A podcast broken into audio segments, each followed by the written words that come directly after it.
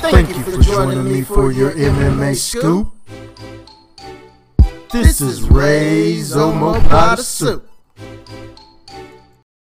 The red button is on. If you guys can hear me, you are listening to episode 46 of Ray's Omoplata Soup. Back to back with my man Cole Henry, because you know what? He's the guy that's going to hold me accountable for bringing you guys good content. What's up, Cole? Oh, not too much. Just uh, drinking coffee as always. Yeah, man. Uh, that dude's always. What kind of coffee are you be? Do you be drinking? Uh, this is see, I'm gonna get made fun of for this if anybody knows what I'm talking about. But uh, a couple years ago, Joe Rogan had this dude on his podcast that uh, was pushing this stuff called bulletproof coffee. Okay. And uh, I don't do the whole bulletproof thing. It takes a good bit of effort, but just the standard coffee itself, I think it's just called bulletproof coffee. It's uh, I'm a little bit obsessed with it right now. Good. Drinking a few cups of that a day. You're like a coffee connoisseur. Yeah, yeah. I uh I don't know how that happened. I never really liked it. And then like one day I made a cup and I was just like, you know, this is pretty good. And here we are today. All right. Well, hey man, we're coming fresh off of uh oh, dogs always got to make an introduction He's, on the on the yeah, he's always got to greet us. but we're coming fresh off of a nice, nice card uh, with the Woodley v, with v Burns card. Let's uh, go from top. Just start from the top. T Wood versus Gilbert Burns. What did you take from that fight? Uh, I, I mean, I feel like I always feel weird saying stuff like this because you know I hate to put myself inside of a guy's head, but uh, watching Gilbert Burns and Tyron Woodley, I just felt like you know Gilbert Burns was ready to go and Tyron Woodley just didn't seem to be there. Uh, I don't feel like he's the same guy that he was. He doesn't seem to have lost anything in terms of you know the speed still seems to be there. It also seems to be there. He just doesn't seem to click like he used to. So. uh I, I don't know. It was a disappointing performance by Woodley, but uh, what did you think? I yeah, I thought that Woodley was a little bit trigger shy, and I thought that, like you said, Gilbert Burns came out fresh out the gates, like uh, you know everyone should have expect if you've ever seen any of his fights in the past year or so. He's a pretty fast starter. He's going to get right up in your face, and uh, Woodley should have expected nothing other than that.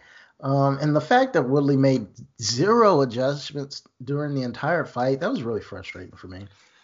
Yeah, he just did not look like the fighter that he's shown himself to be in the past, and I just don't, you know, it's it's hard to really. I mean, he is, I think, 38.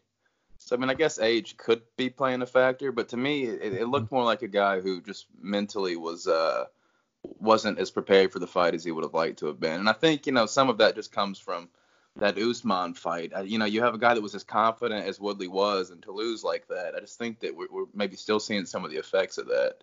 Hundred percent, man, and it, it, it's kind of sad to see what happened. But I went ahead and tweeted that I wouldn't be surprised if he retired, and he did the exact opposite. He jumped online and kind of owned up to the loss. Uh, it doesn't seem like this is going to be the end of T Wood as we know it, so we'll uh, see what, what he does from here. But uh, kudos to Gilbert Burns because uh, until the other night, I didn't even know I wanted to see Gilbert Burns versus Kamaru Usman. That's a very intriguing matchup. Yeah, I honestly, I mean, I like Gilbert Burns, but to me, he was kind of just the middle of the road, you know, a, good, you know, maybe top of the middle of the road, but I didn't really view him as a, a potential title contender. But uh, yeah, that, that performance over Woodley, I mean, you know, you've got to consider him at some point. I still think Leon Edwards might be a little bit ahead of him, but I don't know if, uh, if you know, that might just be the bias on my part. I just think that Edwards has done enough to uh, earn a shot. But yeah, Burns is right there. Yeah, well, you know, when you beat the number one guy in the way that Gilbert Burns has done it, and the way that he's extended to this way b- by Yeah. taking all comers at any time, you know, short notice, it could be scheduled, it doesn't matter, and he's beating people at their own game. He's got the Brazilian Jiu Jitsu to back it up. Now he's got the hands to back it up. What adjustments do you make if you're fighting a Gilbert Burns? And I, yeah, you, you, you got a good point there. That probably is what will give Burns the edge over Edwards. Just the fact that, I mean, I've seen him offer to, to fight light heavyweights. I'm, I mean, he's just tried to, you know, get in there as much as possible as of late. And, um, yeah, I, uh, I don't know what you do to fight a guy like that. He's super aggressive. You know, we saw him take Woodley down with, I think it was a double leg. So uh, that's not something you see very often. Mm-hmm. Yeah. So uh, and Woodley had he didn't have the confidence to try to to threaten a, a takedown on Gilbert Burns. No, it was it was really wild to see. And then you know the way that he reacted to the loss, Woodley. I mean, was just you know like he said he was it was almost at peace with it. And it's just mm-hmm. like uh, I don't know. I just I'd like to hear him talk more about it, but I don't know if that'll happen or not. I'm I'm glad that he was at peace with it. I think that's the road that you should take. Be humble in defeat, and uh, you know take your lickings, and maybe take another fight with. I think a few people have been calling for uh, Gilbert Burns, or, or I'm sorry, T Wood versus like a Geoff Neal. Uh, that would be pretty interesting. Yeah, it's a good fight actually. Yeah, I mean Woodley he's kind of reached that point to where he can't really demand like a you know he's kind of lost the oh, ability oh, yeah. to demand anything, I would say. So he might have to, not to say that Geoff Neal's a step back, but just in terms of rankings, it's a bit of a step back for Woodley. But uh, those are probably that's, the types of fights that he's going to have to take at this point. That's, that's the game we're playing, buddy. Yeah. Uh, but we'll keep it pushing. We don't want to take up the whole fight card with or the whole podcast with Woodley. No, Roosevelt Rob. Oh, go ahead. I was just gonna say I think I could cry about Woodley for a few minutes here. So, uh, Roosevelt Roberts, man, got the dub versus Brock Weaver. Uh, Brock Weaver is a guy, man, who came in hot in the UFC. A lot of people were on his uh, on his hype train, I guess, so to speak. He got his first victory in the UFC via a disqualification. He was actually getting his ass beat, and then he got kneed in the face uh, down when he was down. And he comes into this fight fighting a Roosevelt Roberts, who, I mean, honestly, I like this guy a lot. Um, I'm not saying he's going to be an elite type of guy, but he's definitely someone I got my eye on. And in this fight, we saw that Roosevelt Roberts was just the better mixed martial artist in, entirely. Yeah, uh, I mean, it was really from start to finish. He was just kind of battering Brock Weaver until he eventually got uh, got the finish. Um, as far as Roosevelt Roberts goes, I don't know that he actually tweeted this because there's so many fake accounts on Twitter. But mm-hmm. about 30 minutes before this fight, an account that claimed to be Roosevelt Roberts tweeted something out like um, just something along the lines of how he was going to beat the dog fighter's ass or something like that. Mm. And uh, I don't know if it's if, like I said, I don't know if it was really his account, but if so, he went in there and delivered on that uh, on that that tweet, which I just thought was kind of funny. But mm. um, yeah, he looks fantastic. I think. Um, Brock Weaver, I'm not so sure about. At this point, he seems like he's kind of more of a gimmick than a than a contender, if that makes any sense. But uh, yeah. as far as Roosevelt Roberts goes, yeah, I mean he's he's still young in his career, but uh, he's looked pretty good out, outside of that one loss to Vinc Pichel. So. Yep, I agree. Well, uh, we'll go ahead and keep it pushing, man. Kudos to Roberts for getting it done. Big Mackenzie Dern, Big Mac. I love her. She's my favorite. She's jujitsu. And she got it done in the first round against a very scrappy Hannah Cifers, man. I'm not going to lie. I was worried going into this matchup because I know that I've picked against Hannah Cifers in basically all of her UFC fights, and she shut me up pretty much every time. And almost yeah. did it again. Yeah. Um, to me, this kind of strikes me as one of those fights where you know that Dern is she's an elite grappler, but uh, you'll occasionally have fights where you'll have a, sort of a, a specialist go into a fight with um, just a well-rounded fighter, and they're just not able to get to, to what uh, whatever they're good at, if that makes any sense. And mm-hmm. I kind of wondered if Cifers would be able to do that, just sort of uh, keep Dern's off of her, but uh, that was not the case. That knee bar was was slick. I had some friends over at the house watching and mm. uh, they all they all cringed a little bit at the replay. So uh, yeah. it, was, it was something to see. It's fun, you know. As a jujitsu practitioner, I saw it as soon as she went to guard and was kind of doing that Granby roll to go for the that initial, I guess, lock. Um, man, I was watching that with my homies. Was like, oh, Kneebar, Kneebar, yeah. it's happening, and and then she she locked it in. I mean, and I'm not saying I'm surprised because it's goddamn Mackenzie Dern, but that is the very first uh, knee bar finish in women's MMA history. It's awesome. Yeah, yeah, I thought that was pretty cool to see. Um, so what do you think about Dern's? Um, what do you think about her prospects for the future? Um, it it if you would have asked me this a few months ago before you know before her loss, I would have told you that Mackenzie Dern was going to be the next champ. I would have told you that Mackenzie Dern was going to beat whoever's the the the uh, strawweight champion, Weili Zhang, Rose Namajunas, Tatiana Suarez, whoever the hell it would have been. I would have told you that she would have went to 125 and beat Valentina Shevchenko or whoever the hell. And then I would have told you Cole Henry that she would have went up to 135 pounds and beat Amanda Nunes. That's Ooh. what I would have said three months ago or I'm listening. ago. But now I think that she needs to get punched in the face a lot more. Even admittedly herself in one of her latest interviews. Mm-hmm. Yeah. Yeah, I agree. Uh, to me, I mean, obviously, we know that she's really good at jujitsu. It's just a matter of, you know, that Amanda Ribas fight was sort of an eye opener for me. We just really saw that she, uh, I mean, she just could not get anything going. And no disrespect to Amanda Ribas, but she's, you know, you're going to run into tougher competition if you expect to be the champion. So, uh, and uh, you know, again, no disrespect to Amanda Ribas, she might find herself there eventually someday. But we, mm-hmm. we just saw how much work Mackenzie Dern had left to do.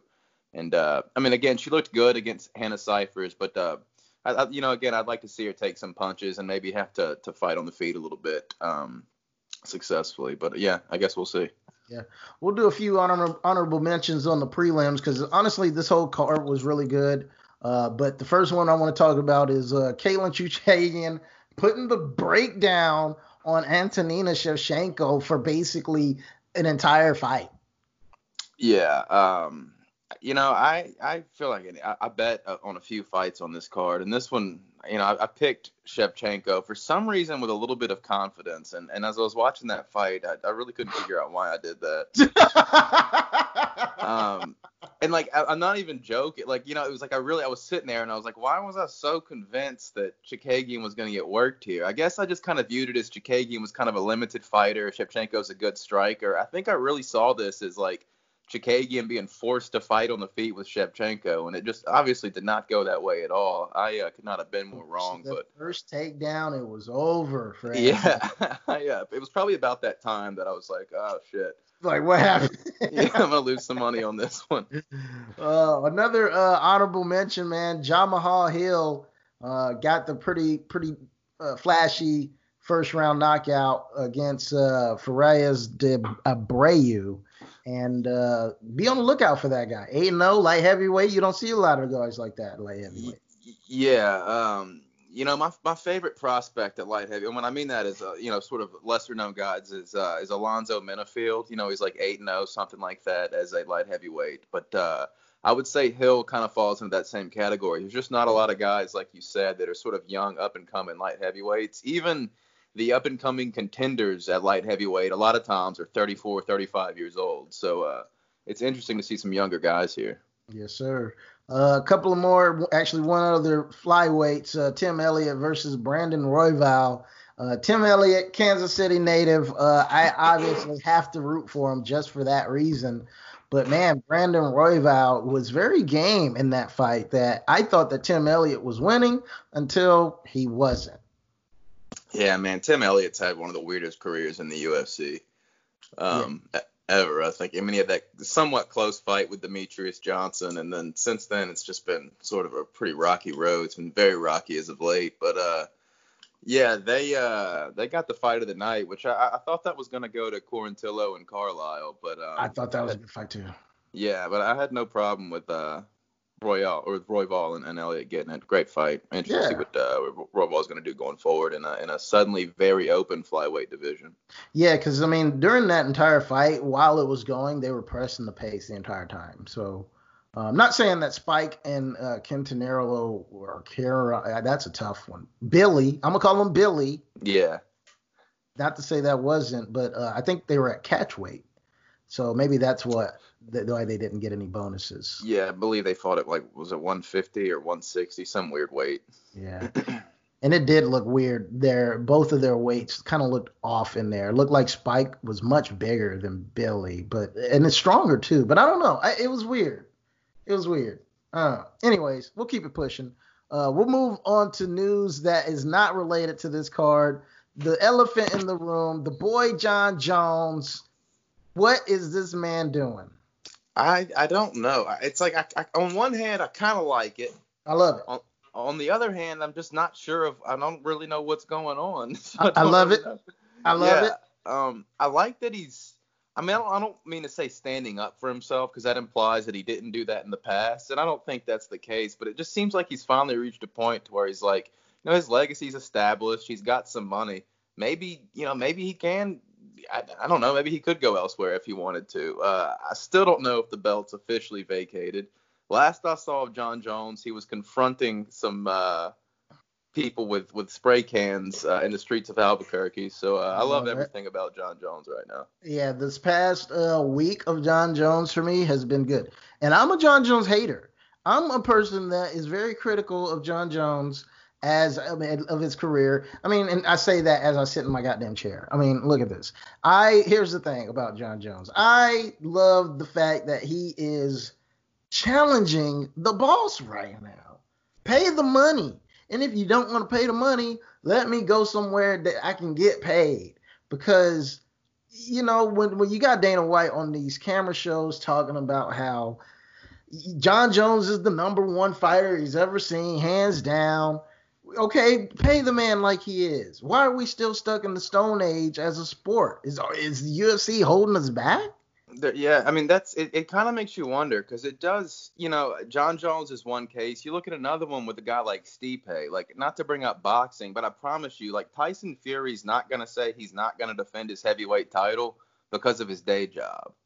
And right. I just think that, and again, not to, you know, I know Stipe right. takes some pride in what he does, but it's when you look at these guys, a guy like Steve Stipe or a guy like Jon Jones, he's, and, and more so in Jones' case, he's at the tip top of the sport you know, and they're complaining about fighter pay. And it's, it's one thing to see an NFL player complaining about money when he's talking about a difference between 28 and 30 million dollars, some huge amount of money.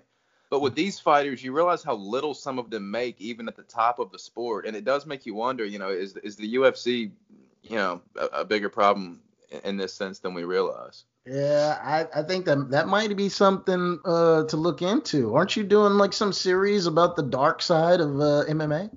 Yeah, I mean it is. I mean I know that this is kind of a a worn out point, but you see how much the NFL and all these other leagues pay their their athletes, and they, the uh, UFC is like a, a third of that. Mm. Um, it just makes you wonder where all that money goes, and you know why more of it can't go to, especially these absolute top tier fighters who, I mean, you know, uh, looking at jon Jones pay per view numbers, saying he's not a draw. I mean, you know, a lot of people pay to watch him fight on pay per view, so. Um, Sure. I just I don't know. It's it's wild. yeah, no, again. yeah, it is wild, man. Well, uh, no, it, it's it's good to see that you know he's out there in the streets, kind of trying to do some things while you know a lot of chaos is going on right now. Um, he, like you said, took some spray paint out of the kid's hands, and that's something that I would not want to be looking at if I'm a kid uh, with spray paint in my no, me neither. Absolutely not. And then he put out, a, I thought, a pretty thoughtful tweet afterwards too. So he's, uh, uh, you know, I think he's doing right by everybody right now, and he seems to be. Uh, I, I saw somebody make a joke on Twitter earlier that he's, uh, he's like a superhero, but if he was like a superhero, he would be like Hancock. You know, because mm. Hancock was he, he's always drunk and then he goes and saves the day. I thought that That's was great. I love that movie. Uh, yeah, I think more if more fighters jumped on this train with Jon Jones, we could see uh, a pretty significant happening in the UFC right now.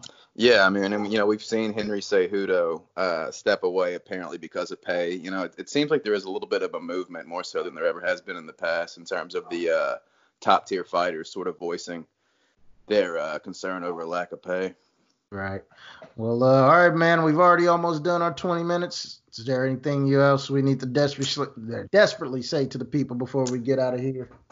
No. Uh, again, I apologize on behalf of my dog. He's uh, real vocal today, but uh, you know, yeah. aside from that, I think that's everything. Old Poochie out there, he got to get his time in, man. We all out here just trying to shine. Uh, Well, it, it, you know, if you're still listening, please uh, go donate to my GoFundMe. I know it's been a while since I gave it a shout out, but I'm gonna go ahead and try to pick up some more steam on this thing. I'm trying to get some uh, kids some jujitsu out here in the uh, public housing authorities in Kansas City. So we're gonna make this thing uh, happen. Which let's talk a little bit more about that on the next episode. Absolutely, buddy. All right, thanks for joining me. Yes, sir. Later.